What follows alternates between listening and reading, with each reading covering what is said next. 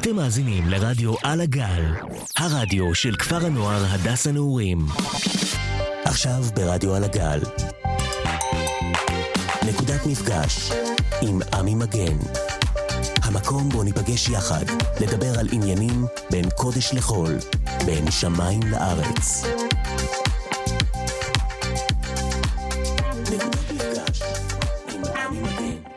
וואו, וואו, וואו. התרגשות אה, כפולה ומכופלת. גם פותחים שנה, פתחנו שנה בכפר הנוער, גם שנה נוספת ברדיו נעורים על הגל שלאט לאט מבסס את המקום שלו, וגם סוף סוף יגעת, מצאת, תאמין. יש תוכנית למנהל הכפר, הגיע הזמן. וגם ג'ינגל חדש. וגם ג'ינגל, אני מתרגש מהג'ינגל. מתרגש מהג'ינגל. אז קודם כל אני רוצה להגיד תודה לליה חפץ שנמצאת פה איתנו ב... אהלן, תודה ליה. בדיוק על, הפ... על הפן הטכני, תודה ליה אה, שעוזרת לנו בכל כל מה שצריך. אה, ואני רוצה גם בהזדמנות הזאת להגיד תודה לטל בן סירה, ששותפה לדרך אמיתית לכל מה שנעשה פה, וכל הדברים היפים שקורים פה ברדיו ביחד עם החניכים והחניכות שלנו. התרגשות עצומה. ולפתיחת התוכנית החדשה, נקודת מפגש, שיצא לי לג'נגל הרבה בראש מה השם שצריך להיות. עלו כל מיני דברים כאלו ואחרים, אפילו התייעצת, התייעצתי עם הבינה המלאכותית איזה שם ניקח לתוכנית. בסופו של דבר הגענו לנקודת המפגש. אז הבחירה אה, למפגש הראשון זה עם אה, חבר קרוב, שזה כבר פעם שנייה שהוא מתראיין פה. זה לא, זה לא רעיון, זאת תהיה שיחה. משתתף. זה לא רעיון, משתתף פה, כן, משתתף פה. מאמינים בהשתתף. שאני מאוד מאוד מאוד אוהב ומאוד מעריך, וביחד עוזר לי אה, להסתכל פנימה על סוגיות אה, מורכבות. והתוכנית שלנו, נקודת מפגש, תעסוק בין דברים שבין שמיים לארץ, בין קודש לחול, בין דברים שהם בספרות העליונות, לבין דברים של הכאן ועכשיו. אין סדר, אין ארגול. פשוט יוצאים, משוחחים, מה שלוקחים לוקחים, מה שלא שמים בצד, העיקר שנהנים. אלעדי, ערב טוב. אהלן, ערב טוב, איזה כיף להיות פה שוב, אפילו מת, מתרגש קצת, אה, אבל התרגשות טובה, לא כזאת שמשתקת אותך. אה, התחלנו לפני חודשיים היינו פה, לא? נכון, נכון. מבטיח עשינו לי, השלמה, השלמה. מבטיח לי שיהיה לה- שהוא- יהיה לו תוכנית, וכשיהיה לו תוכנית הוא גם יזמין אותי, אז זכיתי להגיע לכאן שוב ולדבר על דברים ששנינו אוהבים. אז בתוכנית הקודמת, אני רק מזכיר, גם למאזינים, אני מאוד מקווה שהכל יעלה בסט אחד לתוך הספוטיפיי בעוד כמה שבועות. אבל בתוכנית הקודמת, אלעד, דיברנו על משמעות, ודיברנו על אושר, ודיברנו על אושר פנימי, וכל אחד בתהליך שהוא אה, נמצא. אה, ואנחנו רוצים להמשיך לדון בזה. נכון. אני יודע שיש כאלה שלפעמים רק לדון בזה יכול קצת אה, להתיש אותם. כמוך. כמה- יש כאלה שזה, שזה עיסוק מרכזי בחיים שלהם, כמוך. יותר כמוני נקרא לזה. כן. אה, והאמת שאנחנו צריכים למצוא פה את הבלנס בין זה שאנחנו צריכים לחיות את היומיום שלנו, צריכים אה, לתת מקום לשגרה שלנו ולסובבים אותנו, לבין זה שאנחנו אסור לנו גם לשכוח את עצמנו, נכון. ולהבין שאנחנו עמוק בתוך התהליך כל הזמן. הפודקאסט הזה הוא בין שמיים לארץ, וזה העניין, כמו שאתה אומר. אני יותר אולי בדיונים, אתה אוהב יותר את הקרקע, אבל בסוף שנינו רוצים להיות מאוזנים ורוצים להיפגש באמצע. נכון. ו... וזה גם המהות של, של השיחות בינינו הרבה פעמים, וגם היום אני מאמין, איך לא להישאר רק ב... בלמעלה, אבל לא להישאר רק בלמטה, על איך, איך, איך אני ואתה, ואולי אנשים גם אחרים, נפגשים באמצע. אז אה, תכניס אותנו פנימה קצת. כן, אז פעם שעברה באמת, כמו שאמרת, דיברנו על עושר פנימי, לעומת עושר שהוא נובע ממשמעות, מעשייה משמעותית. אה, חשוב, עושר פנימי זה אומר אה, עושר שאינו תלוי בעשייה החיצונית, אלא היכולת שלך, של אדם בכלל, להכיר בנפלאות החיים ולקום בבוקר ולהגיד שטוב לו, לדעת שטוב לו, בין אם הוא קם ככה היום, הוא קם אחרת, הוא יודע שנייה להתכנס לתוך עצמו, אה, להכיר תודה על מה שיש ולהתחיל את היום ככה בטוב ולשמור על האנרגיה הזאת אה, קדימה. ו- וזה אושר שאני רואה בו כבסיס להרבה מאוד דברים. ויש את האושר שדיברנו עליו שנובע ממשמעות, שהוא אושר שנובע מעשייה משמעותית. הוא קשור מאוד למה שאתה עושה ולתוצאה, לא לתוצאה, אלא לעשייה שנכונה לך. עכשיו, אחד הדברים שדיברנו עליהם גם, גם לפני התוכנית הזאת, זה שזה לא מנוגד. אולי מישהו חושב שאם יש לו אושר פנימי, הוא לא צריך אושר, אושר מעשייה, אושר שמביא לו משמעות, זה לא נכון, לפי איך שאני רואה את זה. הם. גם משלימים אחד את השני. הם מאוד משלימים והם אפילו בנויים אחד על השני. כן. אני חושב שאושר פנימי זה הבסיס להרבה מאוד דברים, כי אנשים יכולים להיות עם עשייה שמאוד מיוחדת להם וטובה להם, אבל אם אין להם את הסנטר המאוד חזק פנימה, אז גם זה לא שווה. ואם מישהו יש לו רק את העושר הפנימי ואין לו עשייה, אז, אז זה גם חצי כוח. אה, והש, והאחד על השני הזה הוא, הוא, הוא מה שמעניין אותי, והוא למקום שאליו אני רוצה להגיע. אה, ועל זה אנחנו רוצים לדבר. אני רוצה רגע עוד פעם אולי לחזור, גם דיברנו על זה אולי גם בתוכנית הקודמת, אבל בכל זאת, באיזה נקודה זה התחיל לתפוס אותך השאלות האלה? אה, משבר גיל ה-40? לא, זה התחיל לתפוס אותי, אני חושב שדיברנו על זה גם בפעם הקודמת, זה התחיל לתפוס אותי בגיל 30, שחוויתי משבר מקצועי מאוד גדול. אה, לקחנו איזה, כאילו, חשבנו שאנחנו יכולים להשתלט על החברה ונעשה דברים גדולים, ואני בן 30 וחושב שצירפו אותי לחגיגה הזאת, וסוף סוף החלום הזה של להיות אה, יזם סלאש בעלים של דברים, שבאתי מהעולם הזה העסקי, אה, מתממש, וזה התפוצץ לי בפנים תוך כמה חודשים, לא עשינו בדיקות מספיק טובות, לא נכנסתי, עשיתי את זה יותר מאגו ומאיזה משהו, ולא מתוך אה, משהו שהוא נכון לי, ולא בקצב הנכון לי. ואז כשזה נגמר, ראיתי שאני לא מצליח להגדיר את עצמי. וואלה. אני לא מצליח להבין למה אני עושה את מה שאני עושה, ולמה אם עכשיו אני לא עובד אז, אז זה נגמר ואין לי ביטחון יותר והכל כאילו רע. והבנתי שהעבודה שה... שלי היא כאילו מגדירה אותי מצד אחד, מצד שני היא כנראה לא ממלאת אותי. כי אם היא הייתה ממלאת אותי אז לא הייתי מרגיש כל כך מרוקן אה, באותה נקודה, זה בדיוק היה לפני שעתיים נולד. אתה היה הבן הגדול שלי, ומשם התחלתי את המסע. מסע של 14 שנה מה... סליחה שאני כותב, אבל, אבל זה מדהים. צריך לשמוע לא פעם ולא פעמיים אנשים ש, שגם ברגעי המשבר הכי גדולים שלהם, אם הם נמצאים בתוך עשייה משמעותית, זה מה שמפקס אותם ומחזיר אותם חזרה. ואם הם כרגע לא נמצאים במקום שהם מרגישים איזה עשייה של משמעות או איזה נחיצות, אז כל משבר רק מושך עוד יותר למטה. אני אגיד לך משהו על זה, כי, כי כשהתחלתי את, ה, את העניין הזה של באמת בגיל 30, אז דווקא מה שהלכתי אליו זה העשייה המשמעותית. הרגשתי שהעשייה שלי לא מספיק משמעותית, אה, והיא אולי נכונה לאגו שלי ונכונה לסביבה החיצונית, ונדבר על זה עוד מעט באזורים השונים שאנחנו נמצאים בהם, אבל לא הרגשתי שהיא כל כך משמעותית לי, והלכתי לחפש אותה. העולם הזה של העושר הפנימי, שזה האושר הראשון שדיברנו עליו, האושר שנובע ממשהו, ומאוד חיפשתי ולא הצלחתי למצוא. לא הצלחתי למצוא את העשייה שלי שעושה לי, מביאה לי את הזה, אלא רק בנקודות אולי, אבל לא כמשהו, כדרך חיים. ולאט לאט התחלתי דווקא, אני חושב שלקח איזה כמה שנים טובות, שבע, שמונה שנים, שרק בשנים האחרונות התחלתי למצוא את העושר הפנימי הזה שאני מדבר עליו, ובגלל זה אני חושב שהיום זה נכון לשלב את שניהם. העושר הפנימי הזה מביא אותי לקראת העושר שדיברנו עליו, של עושר של העשייה המשמעותית, של משמעות, מה שנקרא בחיים, ו... וככה זה נבנה. חיפשתי את המשמעות, לא מצאתי, הגעתי לעושר הפנימי, שכן מצאתי אותו, אה, והיום אנחנו חוזרים ל... ל... לשכבה העליונה, שהיא השכבה שבאמת מטיסה אותנו למעלה, שזה העושר שנובע ממשמעות. ומאז אתה בעצם גם בתהליך שדיברנו עליו, אנחנו מדברים עליו אה, לא מעט, ויצא לך גם לקחת חלק בסדנה כזאת או אחרת, ואתה צריך קצת לחקור את, ה, כן. אה, את הנושא, ואנחנו רוצים רגע לקחת את השיחה הזאת טיפה עוד שלב אחד למעלה, מעבר למשמעות ולאושר ואושר פנימי, כמובן שהם חלק מזה, אנחנו רוצים לדבר על, על, על ארבעה, ארבעה אזורים שיש לנו. כן, כי מה שאנחנו אומרים, אנחנו, אוקיי, אנחנו שמים שנייה את האושר הפנימי בצד, מדברים על אושר ממשמעות היום.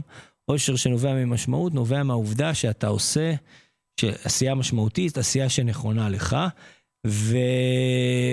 וגם גם סוד, גם כשאני עשיתי את הסדנה של ניסים ממון לא מזמן, ועשינו סדנה שכולה מדיטציות ודברים, ורוח ורוח ורוח, וגם הוא, גם ניסים שנחשב איש של רוח, בא בסוף הסדנה ואומר, חברים, יופי, הגענו עד לפה. מפה אנחנו צריכים להתקדם. והסשן האחרון שהוא עושה, זה סשן בכלל של איך מוצאים את המתנה שלך לעולם, את הייעוד שלך, את הגאונות שלך, את המקום הזה שאתה מרגיש בו הכי שלם. ברמת העשייה שלך, ברמת המתנה שלך לאנשים אחרים. ולכן מה ש... וזה הצית לי בראש באמת, שגם ניסים המאוד מאוד רוחני, בסוף יודע שבלי קרקע, שום דבר לא שווה. כן, בסופו של דבר החיבור בין שמיים לארץ. הוא המשמעותי. כן. ובאמת רצינו להתחיל את הדיון היום מ... אה, מארבעת האזורים, האזורים השונים, כן. שזה מחקר שנעשה אה, ב-2010 על ידי אה, פיטרסון, אם אני זוכר בדיוק את השם שלו, אה, שמדבר על ארבעת האזורים שבו בן אדם נמצא בהם. אה, האזור הראשון, זה, והוא מבלה בתוך האזורים האלה אה, לא מעט זמן, וצריך להבין איפה אתה רוצה הכי הרבה לבלות, ואיך ככה באמת אה, זה מאפשר לך להרגיש בתוך עשייה משמעותית.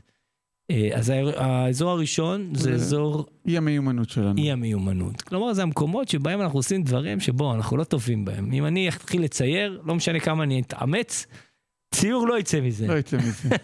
יכול להיות אגרסיות תוציא, כן, אבל ציור לא יצא מזה. אבל ציור לא יצא מזה, וזה בסדר. והכל מותר לי ולא קרה כלום, או שאני אצטרך, אה, אתה יודע, לתקן מכונית או מוסך וזה, זה לא אני. הכל בסדר. אנחנו, לא, אנחנו יודעים לא לבזבז שם זמן. ועדיף שלא נבזבז שם זמן, כי אי מיומנות רק מתסכלת אותנו. האזור הבא זה אזור המיומנות. ואזור המיומנות זה אזור שאנחנו עושים דברים שאנחנו יכולים לעשות, אבל אנחנו לא מצוינים בהם, אנחנו לא מומחים בהם. ואני תמיד, אה, אצלי זה נגיד אה, הנושא של הבית. אני יודע לסדר את הבית, אני יכול לעשות את זה, אני זה, האם זה באמת מוסיף לי, האם אני מצוין בזה, האם זה עושה משהו מיוחד? לא. אבל לפעמים צריך לעשות את האזורים שבהם אנחנו מיומנים. אני, אני רגע שנייה, אני רק למקרה שגם אשתי מאזינה, למרות שבטיסה חזרה, אני סידור הבית זה אזור המצוינות שלי. כן? כן. גם מיומנות, גם מציונות, אני מת על זה, חי את זה. אז זהו. אז, וזה גם אזור שאנחנו נמצאים בו, אבל יותר מאשר אי המיומנות, כי אין לנו מה לעשות באי המיומנות, אבל, אבל אין לו גם, הוא לא נותן לנו כלום. אני רוצה רגע לעצור שנייה דווקא באי המיומנות. יש אנשים שיכול להיות שהם לאורך שנים נמצאים באזורים של אי המיומנות שלהם. אני לא מאמין בזה. איך אתה יכול לגרום? א', יכול להיות שהם לא יודעים. יכול להיות שבן אדם מחזיק בעבודה כלשהי, הוא חושב שיש לו מיומנות, הוא לא באמת מיומן.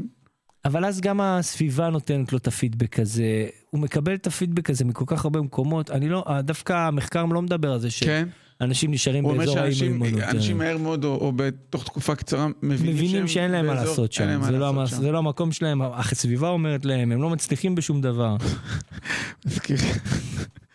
מזכיר לי שהייתי בן 22, רציתי להוציא רישיון על אופנוע. אז בתקופה היה ללמוד על 50 או 500 סמ"ק. נכון. למדתי על 500 סמ"ק. עליתי, אתה עושה 20 שיעורים, אתה מגיע לטסט. איך הולך הטסט? אתה עושה... סללום. סללום, רונדלים בתוך המגרש, ואז אתה יוצא החוצה. אחרי שתיים וחצי דקות של סללום, בא אליי הטסטר, שם על היד, אמר לי, תקשיב, בחור, זה לא בשבילך, לך הביתה. כן, זו דוגמה מצוינת לעובדה הזאת שוואלה. עוזרים לנו לראות איפה אנחנו, ואנחנו לא מרגישים באזור האי מיומנות, אין לנו מה לעשות. למרות שתדע לך, רגע, אני עכשיו, זה חצי, זה חצי מצחיק כזה, אבל, אבל זה גם פגיעה באגו, שאתה חושב, אתה אומר, רגע, אני, אני, משהו שאני רוצה אותו, אני מאמין שאני יכול, אני גם, פתאום אתה מבין שאתה לא שמה. אבל אז אתה לא, לא יודע, יש מספיק אזורים אחרים שאתה רוצה להיות בהם, והם, אה, והם מספיק, אה, ואתה מספיק טוב בשביל להיות בהם. אה, וזה האזור, וזה האזור הבא. זה אזור המצוינות, שזה אזור המלכוד קוראים רגע, רגע, דילגנו, אמרת אזור, אם הייתי מיומנות, אזור מיומנות. כשאמרנו אזור המיומנות זה אזור שאנחנו יודעים לעשות. אבל לאו דווקא לא טובים בו, נהנים בו, לא מביאים ערך משמעותי. לא כן. מביאים ערך משמעותי, לא נהנים, אין פה משהו שאנחנו עושים יותר טוב מאחרים. כן. אנחנו מאוד בינוניים באזור הזה. כן. והאזור הבא, שהוא האזור הכי מעניין, לא יודע אם הכי מעניין, קוראים לו אזור המלכוד, שזה אזור המצוינות. ואזור המצוינות זה האזור שבו אנחנו עושים את הפעולות שבהן אנחנו מצטיינים. זה האזור שבו אנחנו עושים את, האזור, את הפעולות שבהן את החוזקות שלנו באות לידי ביטוי.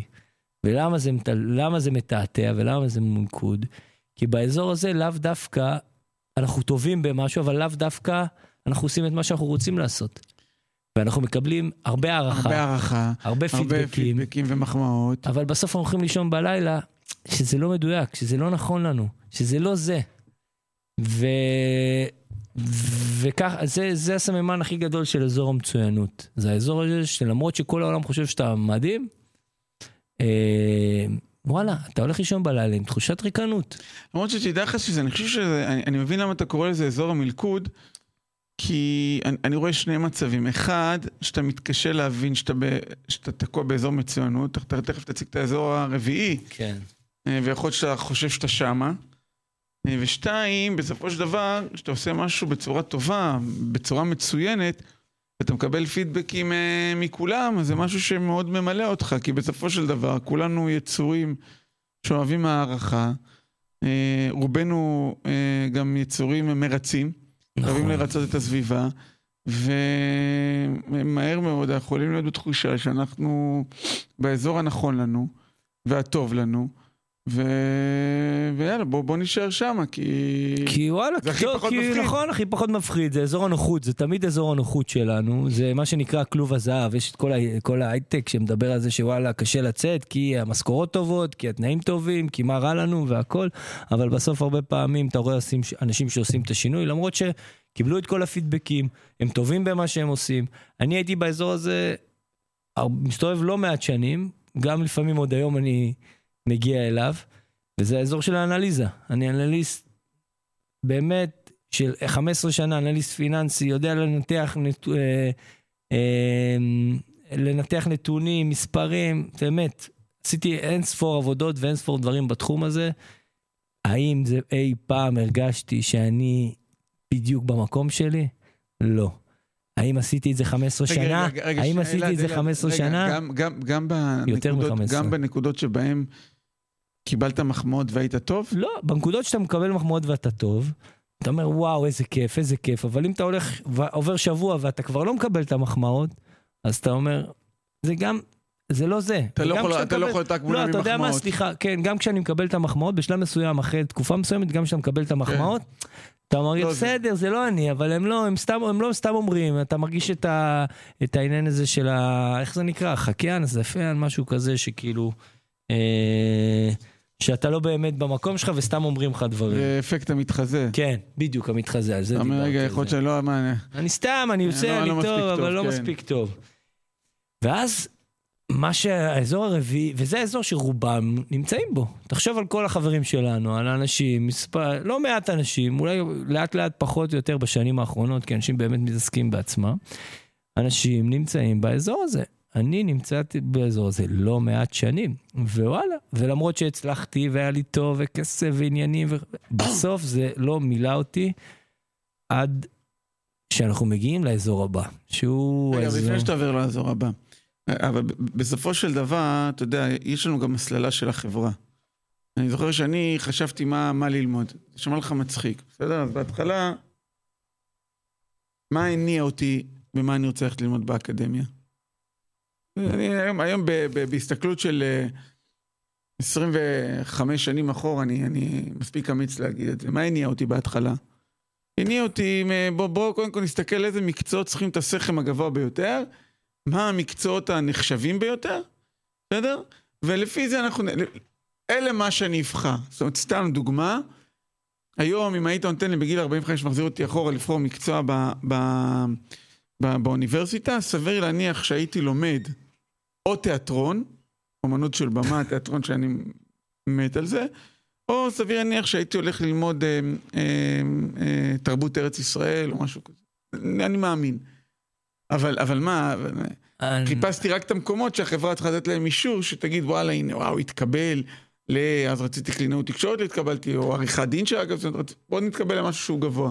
אני תחכה עם זה, כי השיחות המקדימות שלנו לא היו בדיוק במקום הזה, וחכה, וכן היו מחשבות, אבל דקה, בוא נדבר על טוב. אזור הגאונות ונחזור בדיוק לדוגמה טוב. שלך, כי זה בדיוק המ- המקום שרציתי לדבר עליו. לא, אני פשוט רציתי להוביל קצת לנקודה של אזור הגאונות, כי... אז האזור הבא הוא באמת אזור הגאונות, ואנחנו עוד שנייה נדבר גם לא רק מה זה, אלא מה כל אחד אצלנו מרגיש שאזור הגאונות שלו, וזה זה, זה מהות הדיון מבחינתנו היום. אה, איך מוצאים את האזור הזה. אז אזור הגאונות זה האזור, זה הפעולות שמזכות אותך בהנאה המקסימלית, בתחושת גאווה פנימית. זה אומר שכשאתה עושה אותם, אתה יודע שוואלה, זה המקום שלך, אתה לא צריך את האישור, ברור שהאישור מבחוץ הוא כיף, הפידבקים וזה, אבל אתה מרגיש שאתה במקום הכי נכון, אתה, אתה במתנה שלך, קל לך לעשות את זה, למרות שזה יכול להיות מסובך, ויכול להיות שזה ו, וזה מורכב וקשה, אבל אתה, אין לך ספק שאתה במקום הנכון. כי אתה עושה את מה שהלב שלך רוצה, הנשמה שלך רוצה, מה, מה שהייעוד שלך ברמה כזו או אחרת. וזה אזור הגאונות, וזה אזורים שבהם אולי יותר קשה למצוא. למה? וואלה, אין לי תשובה. למה? האם, האם זה בגלל שיכול להיות שלפעמים אזור הגאונות שלך הוא אזור א' הוא אזור שאתה לא חייב להיות הכי טוב בו. לא, אבל יכול בגלל שהוא אזור שאתה יודע שלא יכניס לך מספיק כסף, ואז זה יכול לפגוע לך בדברים אחרים. יכול להיות שהוא אזור שבו החברה תסתכל עליך... כמוזר. כמוזר, כי אתה לא הולך לדברים מסוימים.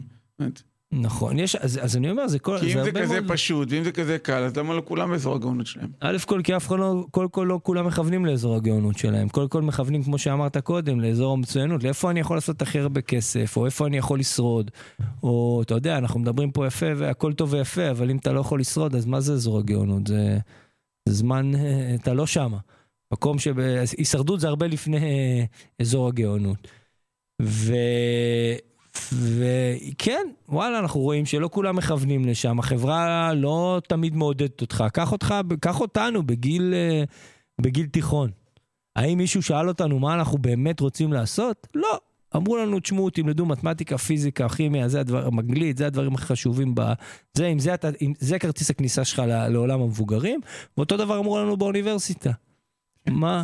לכו תלמדו מקצוע, קודם כל תגזמו במקצוע, מה ההורים שלך היה אכפת להם אם תעשה מה שאתה אוהב? שתלך לתיאטרון?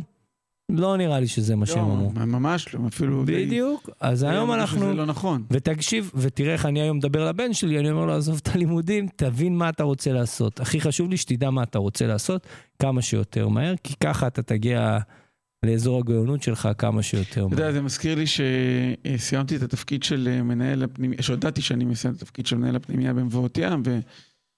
אה, היו לי אה, כל מיני הצעות, אה, רובם כמובן בתחום החינוך, ניהול של בתי ספר ולא רק, והיה לי גם פה את המכרז לכפר, והייתה לי גם הצעה מהתחום העסקי ללכת למנכ"ל איזה קבוצה של, של עסקים, עם, עם משכורת יותר מכפולה מה שאני מקבל כ, כמנהל כפר, ואני זוכר שהתלבטתי איזה שבוע-שבועיים, ואז ישבתי עם, עם מיטל באיזה ערב, אמרתי לה, מה, מה עושים? כאילו, מה... מקבלים את ההחלטה. ואז היא אמרה לי ככה, תגיד, שתקום מחר בבוקר, תקום בבוקר, מה אתה מעדיף לעשות? לפגוש את החניכים אה, ואת הילדים שעולים לחדר האוכל, לראות את המבט שלהם בעיניים, לפגוש אותם בשבילים, או ללכת אה, לבדוק פדיון של אה, עסק כזה או אחר? תשובה ברורה, זאת אומרת לי, החלטת, תמשיך קדימה. כן, כן, אני... אני חושב שאמרתי לך את זה גם קודם, אנחנו נדבר, אזור הגאונות רק, לא חייב להיות רק העיסוק המרכזי שלך. אזור הגאונות זה, זה לא רק מקצועי, זה מקום, זה עשייה. היא עשייה שהיא נכונה לך. יכול להיות שאתה, וככל שתעשה יותר ממנה, ככה ייטב לך בחייך. זאת אומרת, אתה, מה שאתה אומר, זה שבן אדם יכול להיות בכמה אזורים במקביל. נכון. נכון, זה בדיוק זה. הוא יכול להיות בחיים, בחלק מהיום שלו באזור המצוינות, הוא יכול להיות, אבל כל עוד יש לו מספיק חלק, וככל שיהיה יותר משמעותי, ככה הוא ייטב לו, אבל כל עוד יש לו חלק באזור הגאונות, מצב, מצב, זה, זה מדהים בפני עצמו. וכשהתחלת לדבר בשיחות הקודמות, המקדימה, על, על אזור הגאונות לעומת מצוינות, שאלתי אותך, מתי אתה חושב ש... שהבנת מה האזור הגאונות שלך, או מה האזור הגאונות שלך, ו... הרשיתי לעצמי, מה שנקרא, להגיד לך, על בסיס ההיכרות שלנו, מה אני חושב שאזור הגאונות שלך. ו... ודיברנו על שני דברים. אחד, שאלתי אותך איך אתה מרגיש כשאתה כותב. כשאתה... הכתיבה, בין אם זה שירה ובין אם כתיבה באופן כללי, כי אני יודע איך אתה מרגיש. אה, ושתיים, מה הדבר שאני שומע ממך, שכל פעם שאתה מספר לי עליו, אני רואה איך אתה כולך זוהר. והדבר הזה זה, זה הנושא הזה של מישהו בא ואומר לך תודה, או מערב אותך מספיק בחיים שלו. להיות ואומר... משמעותי בחיים של אנשים אחרים. בדיוק. וזה יכול להיות גם כשאתה עובד בבית קפה, כמו שאמרת, במסעדה של העסקים, כן. אבל ברור שפה בכפר, ההזדמנות שלך להיות משמעותי בחיים של אחים היא הרבה יותר גדולה. ולכן במקרה הזה של מה שמיטל אמרה לך, בעולם שלנו, היא אמרה לך, איפה אתה מעדיף להיות? כל היום באזור הגאונות שלך, או רק בנקודות מסוימות שאולי תמצא בדרך איך להשפיע על אנשים? והבחירה שלך הייתה קלה באותו רגע, כי רצית להיות כמה שיותר באזור הגאונות שלך. ויש הרבה מחנכים, אמרתי לך, יש הרבה מחנכים או אנשים שאתה תפגוש, ו... ויגידו שהם עושים עבודת קודש והכל בסדר וזה, אבל כמה מהם מצליחים להשפיע על ילדים בצורה כל כך משמעותית, כמו ש... שגם 20 שנה קדימה. אמ, ובמקרה שלך, זה, זה קורה. זה כי זה היכולת שלך, זה, זה המתנה שלך, אלוהים, זה המתנה שלך. וואלה, היה שווה להביא אותך לרדיו, אלעד. תחשוב שנייה רגע, ת, תספר לאנשים מה קורה כשאתה כותב. בוא נתחיל מזה, כי זה גם מתנה שיש לך. מה אתה מרגיש שאתה או לוחץ סנד, או סיימת לכתוב, או שאתה כותב בעשייה עצמה? אה, אצלי זה... א', אני כותב, דברים עולים מהבטן, באים מהרגש. זה גם גורם לי להרגשה של שחרור, גם גורם לתחושה של סיפוק. אני גם, פעם, פעם עוד הייתי מחפש את ההכרה, אפרופו בכתיבה. פעם הייתי מחפש את ההכרה, היום אני פחות מחפש את ההכרה בכתיבה. ההכרה היא דווקא באזור השני. זאת אומרת, למרות שאני אה, נמצא בעולמות האלה מספיק זמן, אה, ואני אף פעם לא רוצה בשביל שמישהו יבוא להגיד תודה, אבל, אבל בתוך תוכך, שאחרי כמה שנים מישהו אומר תודה, או, או מזמין אותך לחתונה, או אומר לך, אני רוצה להתייעץ איתך על משהו, אז, אז ההכרה היא, היא, היא חשובה, כי היא נותנת לך גושפנקה לעשייה שלך. אז פעם, גם בכתיבה הייתי מחפש יותר, יותר הכרה, היום אני פחות מחפש הכרה, היום אני יודע שהכתיבה היא מבחינתי מקום שמאוד מאוד משחרר אותי. מאוד עוזר לי להוציא דברים שאני, אולי בגלל גם התפקיד, ואולי גם משהו שבחרתי עצמי, לא יכול להתנהל איך שאני רוצה. והכתיבה מאוד מאוד עוזרת לי, מה שנקרא, להוציא הרבה הרבה דברים. באיזה שלב אתה מרגיש שהכתיבה הכי, ש... הכי נכון, שכאילו... אתה, מג... אתה הכי מרוצה מהכתיבה, או... אתה מבין מה אני שואל או לא כל כך? פחות, אבל באיזה נקודה בשלב הזה אתה מתחיל לכתוב, אתה כותב, זה יוצא החוצה, אנשים נותנים לך פידבק, איפה אתה מרגיש הכי, אה, הכי בשיא שלך? הכי בשיא שלי זה שאני מעלה את זה. נכון. זה, זה, זה הכי השיא שלי. אם זה פרסום, שאני מעלה, שאני כותב, שאני, זה, זה הכי השיא שלי. מה קורה אחר כך זה כבר uh, יכול להיות רק בונוס. אז תחשוב על זה, שמה היה קורה אם היית עושה משהו, שהוא... וזה מראה, מי שמבחינתי זה הסממן הכי גדול, שזה אזור הגאונות שלך. למה? כי כבר לא משנה לך מה יקרה אחרי זה. אתה יודע שהחשוב זה שהוצאת את זה נכון, ממך, מבפנים, וכבר הפידבק לא קריטי כל כך כמו דברים אחרים שאנחנו עושים, ואם לא נקבל פידבק אז לא נעשה אותם בכלל, כי הם לא מעניינים אותנו, הם לא, הם לא מהבטן באים. אה, דרך אגב, תחושת הגאונות, אה, אזור הגאונות, סליחה, וזה גם הבנתי בתוך כדי, ש, שזה בסדר גם שזה יהיה סובייקטיבי. הרי דיברנו נגיד על אזור מיומנות או אי מיומנות. זאת אומרת, אזור מיומנות, מיומנות זה גם עניין סובייקטיבי, אבל מה לעשות, אם אתה לא טוב בציור, אתה לא טוב בציור נקודה.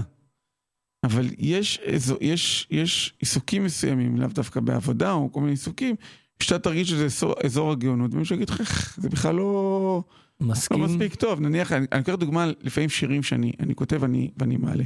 אז א', אני זוכר שאת השיר הראשון, אה, שנים לקח לי אה, זמן לעלות, מאוד התביישתי. והשיר הראשון שהעליתי לפייסבוק זה נקרא ציפורי שיר, וזה בהשראה של אה, אה, שתי חברות. אחת חברה יותר קרובה בשם חן אליה, שהיא אה, מורה לתיאטרון ברמות ים והיא גם כותבת. בלילות דיבר בי בית, הוציאה ספר מאוד מאוד יפה. והשנייה זה חברה לספסל הלימודים, מיטל, שהיא גם פסיכולוגית קלינית. שהיא אה, גם משוררת. היא הוציאה את בשר אהבתנו, ועכשיו יוצא גם ספר אה, חדש, ומצאתי את עצמי גם מצטט ממנו לא, לא מעט, ואני קורא אותם כל הזמן, הצלחתי גם ככה להפגיש ביניהם בפייסבוק, ואז אמרתי, יאללה, אני כותב שיר עליהן, סיפורי שיר. אה, וזה שחרר בפעם הראשונה. ואני זוכר שמאז כל אחת לכמה חודשים יצא לי להוציא עוד איזה משהו. חלק אהבו יותר, חלק אהבו פחות, חלק אמרו לי, עזוב, מה אתה... זה. בהתחלה זה עוד איכשהו היה משפיע, הדברים שהיו אומרים לי. היום, fuck it, כאילו זה, זה שחרר, זה עושה טוב, אני, אני, אני מרגיש כמו, זה במקום לקחת כדור אקמול. זה מדהים, זה הכי סממן של אזור הגאונות. אתה עושה אזור גאונות והוא לא קשור למקצוע שלך, הוא לא קשור לכלום, הוא קשור אליך. אתה לא חייב להיות הכי טוב בו, זה בכלל לא העניין. פשוט יש לך תשוקה, התשוקה הכי גדולה אליו. זה, זה באמת מה שהופך אותו לאזור הגאונות.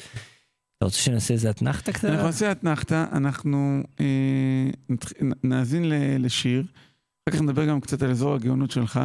אשמח. אה, אבל השיר שאנחנו אה, אה, נשמיע עכשיו, הוא שיר של זמרת, שגם אני חושב עברה מאזור של מיומנות, או שהייתה באזור של מצוינות, אני לא יודע, אני מאוד מקווה בשבילה לאזור של גאונות, נרקיס.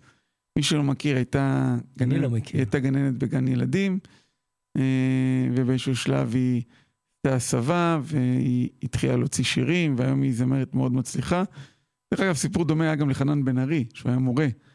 ויושב בחדר המורים, ועוד מורה יחד איתו, יום אחד הוציא גיטרה, אמר לו בוא תשמע משהו שכתבתי, ככה הלחינו שיר אחד ומשם המשיכו, אפרופו מעבר בין, בין אזורים. בין אזורים, זה דוגמאות מדהימות.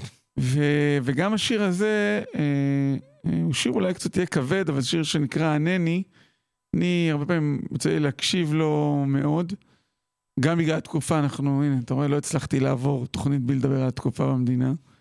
גם בגלל התקופה הזאת במדינה שמעלה המון סימני שאלה, ואיפה אתה בתוך הדבר הזה, כל אחד עם עצמו. גם כי אנחנו אה, בתוך אה, ימי תשובה, אה, ואנחנו לקראת יום הכיפורים.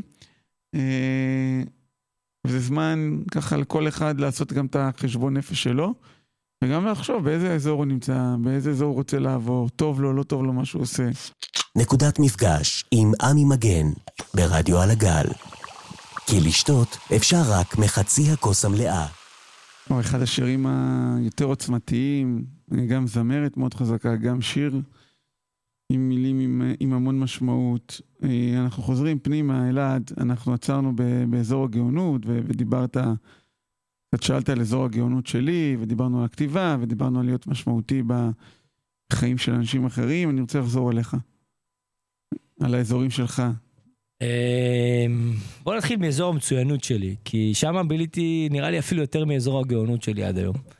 ואזור המצוינות שלי הוא באמת באנליזה. אנליזה אה, עסקית בעיקר, פיננסית. התחלתי כ... למדתי את זה, ראיתי שאני טוב בזה, התחלתי לעבוד בזה באחד מהפירמות הגדולות בישראל. ובאמת התקדמתי, התקדמתי, התקדמתי, התקדמתי, עם כל הזמן עם תחושה שזה לא מדויק לי, אבל אני עושה את זה כי וואלה, זה מה שאני עושה הכי טוב.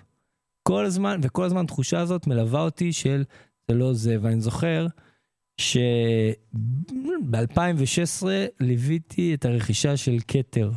פלסטיק, קבוצה של אה, בינלאומית, שאומנם יושבת בישראל, אבל היום אה, עלתה לכותרות חזרה לא מזמן, אבל העסקה הייתה ב-2015-2016, מיליארד וחצי יורו, ואיכשהו הזדחלתי לתוך העסקה, ומלבוא עם מחשב קטן ולהתחיל לעבוד באחד המשרדים, הפכתי להיות ה-CFO של הקבוצה לאיזה, לאיזה כמה חודשים.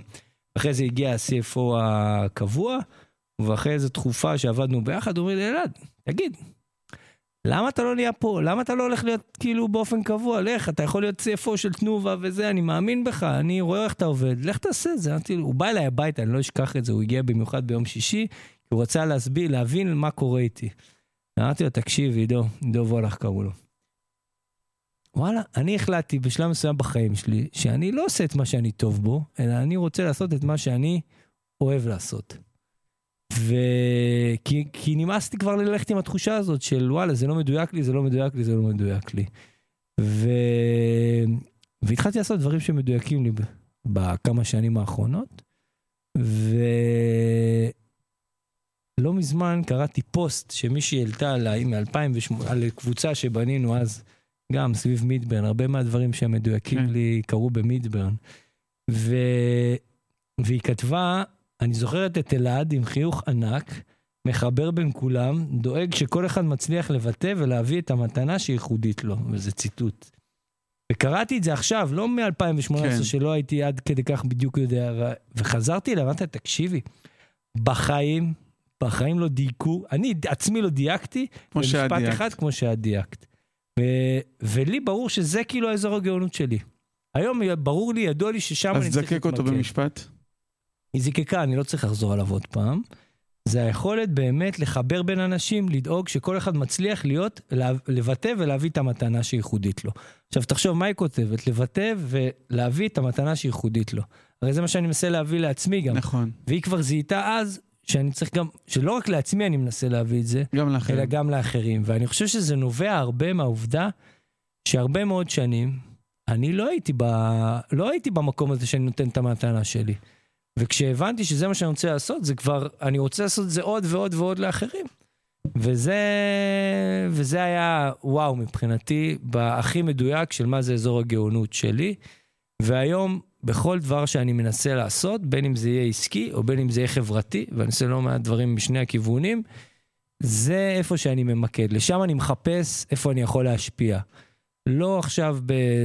כאילו, לא משנה מה אני עושה, אני חושב איפה בתוך הדבר הזה אני יכול להשפיע.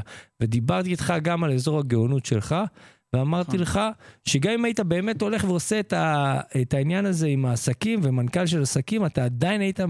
מחפש איפה אתה יכול להשפיע. על איזה בן אדם בתוך הארגון הזה אתה יכול לקחת אותו מאלף לגימל והוא לא ישכח את זה כל החיים והוא יזמין אותך לחתונה שלו גם אחרי 20 שנה.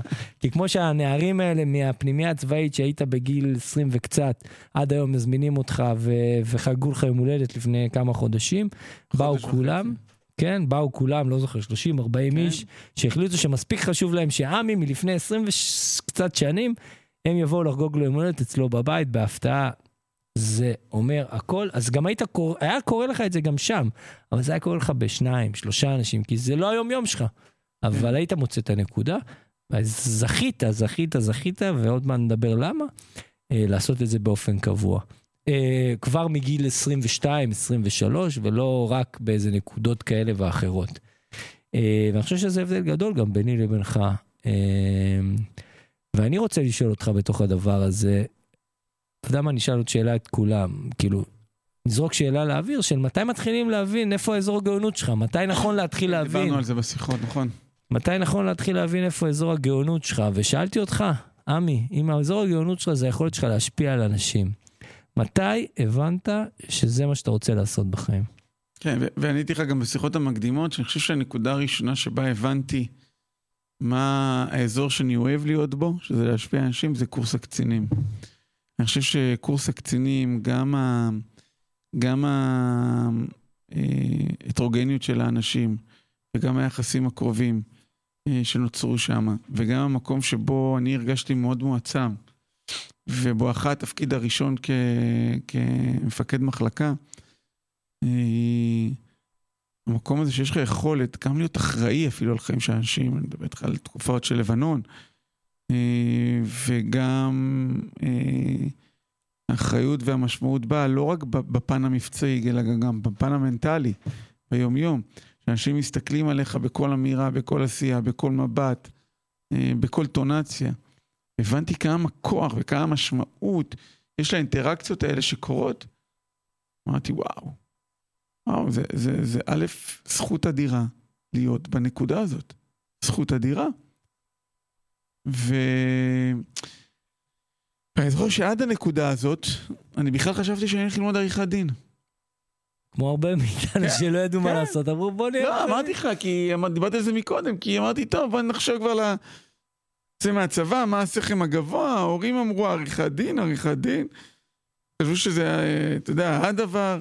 אה, היום אני אומר תודה שאני לא שם, אני רואה חברים שהם עורכי דין, כמובן, אני מאמין שהם אוהבים את מה שהם עושים, אני מניח שלא הייתי מסוגל לעשות את זה. אבל ה- ה- ללכת לתחום של ה- של החינוך, אה, תואר שני בייעוץ חינוכי והחינוך המיוחד, העלה המון ספקות בהתחלה של איך הסביבה תסתכל על זה. אבל אז קרה לי משהו שנתן לי גושפנקה לכל העניין הזה. איכשהו התגלגלתי, ממש במקרה, ממש במקרה, לפנימייה הצבאית בחיפה, בריאל, ב... ליד בית ספר הריאלי. ופתאום מצאתי את עצמי משלב גם צבא, שמאוד מאוד אהבתי. אהבתי כי זה הרגשתי תחושת העצמה כקצין, מועצם, יכולת, גבוהה, השפעה, אהבת הארץ, נתינה, וגם חינוך, פנימייה. להיות מעורב בחיים של אנשים, להשפיע על חיים של אנשים. אמרתי, יש פה מאץ' בין, בין שני דברים, שמבחינתי הם הגשמה של הרבה דברים. בסדר, אז חסר שכר קצת שיהיה גבוה, אז זה יעשה את המאץ' יותר מושלם, אבל זה מחיר שאני מוכן לשלם אותו. זה נקרא למצוא את אזור הגאונות, ואתה מצאת את זה באיזה גיל? 25, 24? למדת כן. לפני זה או שלא? לא, אני התחלתי, קצין, עוד, עוד קודם ידעתי שזה הכיוון, הייתי במכינה, ואז הבנתי, טוב, לשם אני הולך, זה היה החיבור. ואז מה למדת? אחרי זה למדת או במקביל? לא, במקביל. במקביל מה למד, למדת? למדתי תואר ראשון בייעוץ חינוכי, שזה ולמד- משתלב עם ה... ולמדתי גם הוא- משאבי אנוש, שירותי אנוש, ששם רק דבר אחד טוב קרה לי. בחורות. בחורות, אבל גם הכרתי את אשתי. אה, אתה רואה? ידעתי מה. כן. גם הכרתי את אשתי. אה, ומשם המשכתי כבר גם התואר השני בניהול מערכות חינוך וגם אה, תעודת הוראה בחינוך מיוחד, אבל, אבל זה כאילו, מבחינתי היה וואו אחד גדול. אז למאזינים הצעירים יותר שלנו, שעוד כן. לא מצאו את אזור הגאונות ויש להם מספיק זמן לחפש, מה שאני ממליץ זה תחפשו. זה אל תרוצו קודם כל לעשות את מה שמצפים או מה שנכון, חושבים שנכון, תרגישו שזה נכון. עמי מספר פה סיפור ש... איכשהו יצא, הוא אפילו ברמה של להתגלגל לזה, כאילו הוא רצה להיות קצין, לא יודע מה זה יעשה לו, הנה זה ייסע לו. אחרי זה זה המשיך לתוך עוד מקום ועוד מקום, והסיבה בגלל זה שיושב פה בחור בן 44, מאושר. כן, מאושר, ודיברנו על זה כבר בפעם הקודמת, שאני חושב שבמדד האושר, אתה די גבוה נמצא. מאמין. מאמין מאוד. ואני אספר את הסיפור שלי, שהוא, שהוא אחר, שהוא סיפור של אוקיי, סיימתי צבא, לא, לא עשיתי קורס קצינים, הייתי גם בקרבי וסיימתי צבא, ואחרי זה דרום אמריקה כמו כולם, ובכלל חושב שאוקיי, מה אני אעשה? לא יודע, אני אלמד תעשייה וניהול. למה? לא יודע. ועושה, ולא רק שעושה מבחן, לא, לא, לא, לא יודע, המבחן שם לא עבד, לא זוכר מה היה, ואז אמרו לי, טוב, אז מה אני אעשה? כלכלה וניהול. ואז, מה הקשר? לא יודע, אבא שלי כלכלה, אני קורא גלובס, כאלה דברים. כאילו, זה הרמה של החלטות. עכשיו, אני לא היחיד. כמות האנשים שהחליטו ככה החלטות, לאיך הם מתחילים את החיים שלהם, אני היא- חושב שזה היא מרבית עצומה. האנשים. היא עצומה, נכון, היא מרבית האנשים. ומשם לא רק זה כלכלה, ניהול, אמרו לי, מה, אבל יש גם חשבונות, לא תעשה ביחד, זה כבר מסלול משות- משולש. אמרתי, יאללה, מה, לא נעשה? אני זוכר, בכלל התקשרו לחבר שלי, לא, אמרתי, גם אני רוצה, מה זה? ועושה את זה, ומצטיין בזה, וטוב בזה, ומתחיל מסלול חיים שאולי בכלל לא חשבתי לרגע, רגע, מה נכון לי? בוא נבין מה נכון לפני שאנחנו מתחילים לעשות.